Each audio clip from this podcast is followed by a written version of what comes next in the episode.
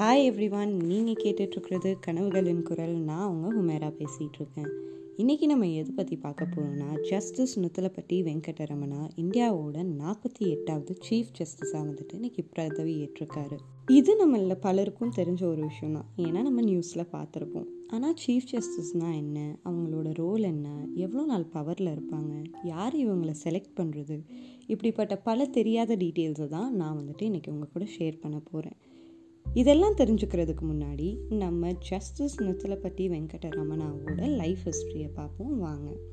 ஆயிரத்தி தொள்ளாயிரத்தி எண்பதில் லா காலேஜ் ஜாயின் பண்ணுறாரு அதை தொடர்ந்து ஆயிரத்தி தொள்ளாயிரத்தி எண்பத்தி மூணில் அவளோ அவரோட லா படிப்பை முடிச்சுட்டு அவர் ஒரு பார் கவுன்சிலில் அவரை என்ரோல் பண்ணிக்கிறாரு. பார் கவுன்சிலில் என்ரோல் பண்ண ஒரு லாயராக எஸ்டாப்ளிஷ் ஆவாங்க. டூ தௌசண்டில் பார்த்தீங்கன்னா இவர் ஆந்திர பிரதேஷோட ஒரு பர்மனன்ட் ஜட்ஜாக ஆறாரு. Two thousand தேர்ட்டீனில் chief justice of Delhi high court ஆறாரு. Two thousand ஃபோர்டீனில் சுப்ரீம் கோர்ட் ஜட்ஜ் ஆறாரு. இவர் கொடுத்த ஒரு முக்கியமான ஜட்ஜ்மெண்ட் அதாவது லேண்ட்மார்க் ஜட்ஜ்மெண்ட்னு சொல்லுவாங்க. காஷ்மீரில் ஸ்பெஷல் ரைட் அப்படிங்கிற ஒரு விஷயம் வந்துட்டு என்னைக்கு அப்ரகேட் பண்ணாங்களோ அன்னையிலிருந்து அங்கே இருந்த கம்யூனிகேஷன் ஃபெசிலிட்டிஸ் எல்லாமே துண்டிக்கப்பட்டது. அதுக்கப்புறம் கொஞ்சம் கொஞ்சமாக கொடுத்ததில் அவங்களுக்கு லேண்ட்லைன் அதாவது மொபைல் நெட்ஒர்க்கிங் மட்டும்தான் கொடுத்தாங்களே தவிர இன்டர்நெட் ஃபெசிலிட்டிஸ் தரலை.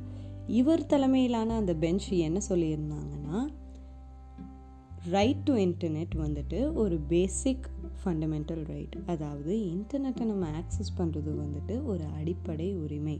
அதனால் இமீடியட்டாக அதை வந்துட்டு அங்கே ரீஸ்டோர் பண்ணணும் அப்படின்னு சொல்லிட்டு சொல்லியிருந்தார். இந்த ஜட்மெண்ட் அவர் ஜான்வரி டுவெண்ட்டி டுவெண்ட்டியில் கொடுத்துருக்காரு. சீஃப் ஜஸ்டிஸ் ஆஃப் இந்தியா தான் வந்துட்டு சுப்ரீம் கோர்ட்டோட ஹெட் சுப்ரீம் கோர்ட் தான் இந்தியாவில் இருக்கிற ஹையஸ்ட் கோர்ட் ஸோ அந்த கோர்ட்டுக்கு ஹெட் தான் வந்துட்டு சீஃப் ஜஸ்டிஸ் ஆஃப் இந்தியா இவர் அப்பாயிண்ட் பண்ணுறது யாருன்னு பார்த்தீங்கன்னா பிரசிடென்ட் ஆஃப் இந்தியா எப்படி அப்பாயிண்ட் பண்ணுவார்னா சீஃப் ஜஸ்டிஸ் யாரை அப்பாயிண்ட் பண்ணலான்னு சொல்லிட்டு அவர் ஒரு செலக்டிவ் ஜட்ஜஸ் சுப்ரீம் கோர்ட்டும் சரி ஹை கோர்ட்டும் சரி அவர் யார் தேவை அப்படின்னு நினைக்கிறாங்களோ அவரை வச்சு பிரசிடென்ட் டிஸ்கஸ் பண்ணி ஒருத்தரை சீஃப் ஜஸ்டிஸ் ஆஃப் இந்தியாவை அப்பாயிண்ட் பண்ணுவாங்க.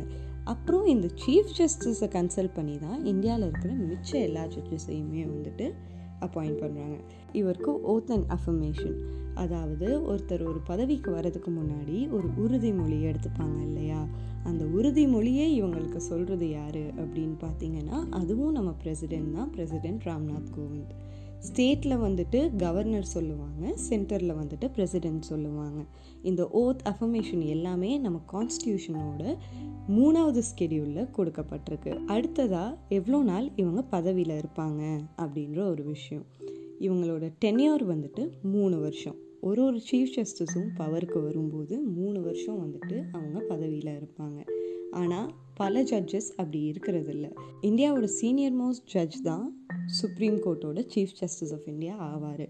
அப்படி இருக்கும்போது அவரோட டென்யூர் முடிகிறதுக்குள்ளேயே பல பேருக்கு வந்துட்டு ரிட்டையர்மெண்ட் ஆகிடும் அதுக்கு ஒரு சிறந்த உதாரணம் யாருன்னு பார்த்தீங்கன்னா நம்ம நுத்தலப்பட்டி வெங்கடரமணா. இன்னைக்கு வந்து சீஃப் ஜஸ்டிஸ் தான். இவரோட டென்யூர் வந்துட்டு டூ தௌசண்ட் டுவெண்ட்டி ஃபோர் வரைக்கும் இருக்குது அதாவது இன்னையிலிருந்து மூணு வருஷத்துக்கு. ஆனால் இவர் வயசு காரணத்தினால இவர் அடுத்த வருஷமே ரிட்டையர் ஆயிடுவார் இது மாதிரி ஒரு சின்ன சின்ன டீட்டெயில்ஸ் தான் நான் ஷேர் பண்ணணும்னு நினச்சேன். இப்போ நான் சொன்னது எல்லாத்தையும் திரும்ப ஒரு தடவை சொல்லிடுறேன். சீஃப் ஜஸ்டிஸ் ஆஃப் இந்தியா வந்துட்டு சுப்ரீம் கோர்ட்டோட ஹெட் இவர் அப்பாயிண்ட் பண்ணுறது வந்து பிரசிடெண்ட் இவருக்கு ஓத் அண்ட் அஃபர்மேஷன் கொடுக்குறது பிரசிடெண்ட் இந்த ஓத் அஃபர்மேஷன் எல்லாமே வந்துட்டு கான்ஸ்டியூஷனோட ஸ்கெடியூல் த்ரீயில் இருக்கும். இவங்களோட டெனியோர் பார்த்தீங்கன்னா த்ரீ இயர்ஸ் இல்லைனா இவங்களோட ரிட்டையரிங் ஏஜ் எது முன்னாடி வருதோ அதை ஃபாலோ ஃபாலோ பண்ணி போவாங்க. Senior most judge of the supreme court தான் வந்து சீஃப் ஜஸ்டிஸ் ஆஃப் இந்தியாவாக அப்பாயிண்ட் ஆவாங்க. இதே மாதிரி இன்ஃபர்மேட்டிவாக இன்னொரு பாட்காஸ்ட்டில் அவங்கள சந்திக்கிற வரைக்கும் உங்களிடமிருந்து விடைபெறுறது நான் ஹுமேரா நீங்கள் கேட்டுட்ருக்கிறது கனவுகளின் குரல். thank you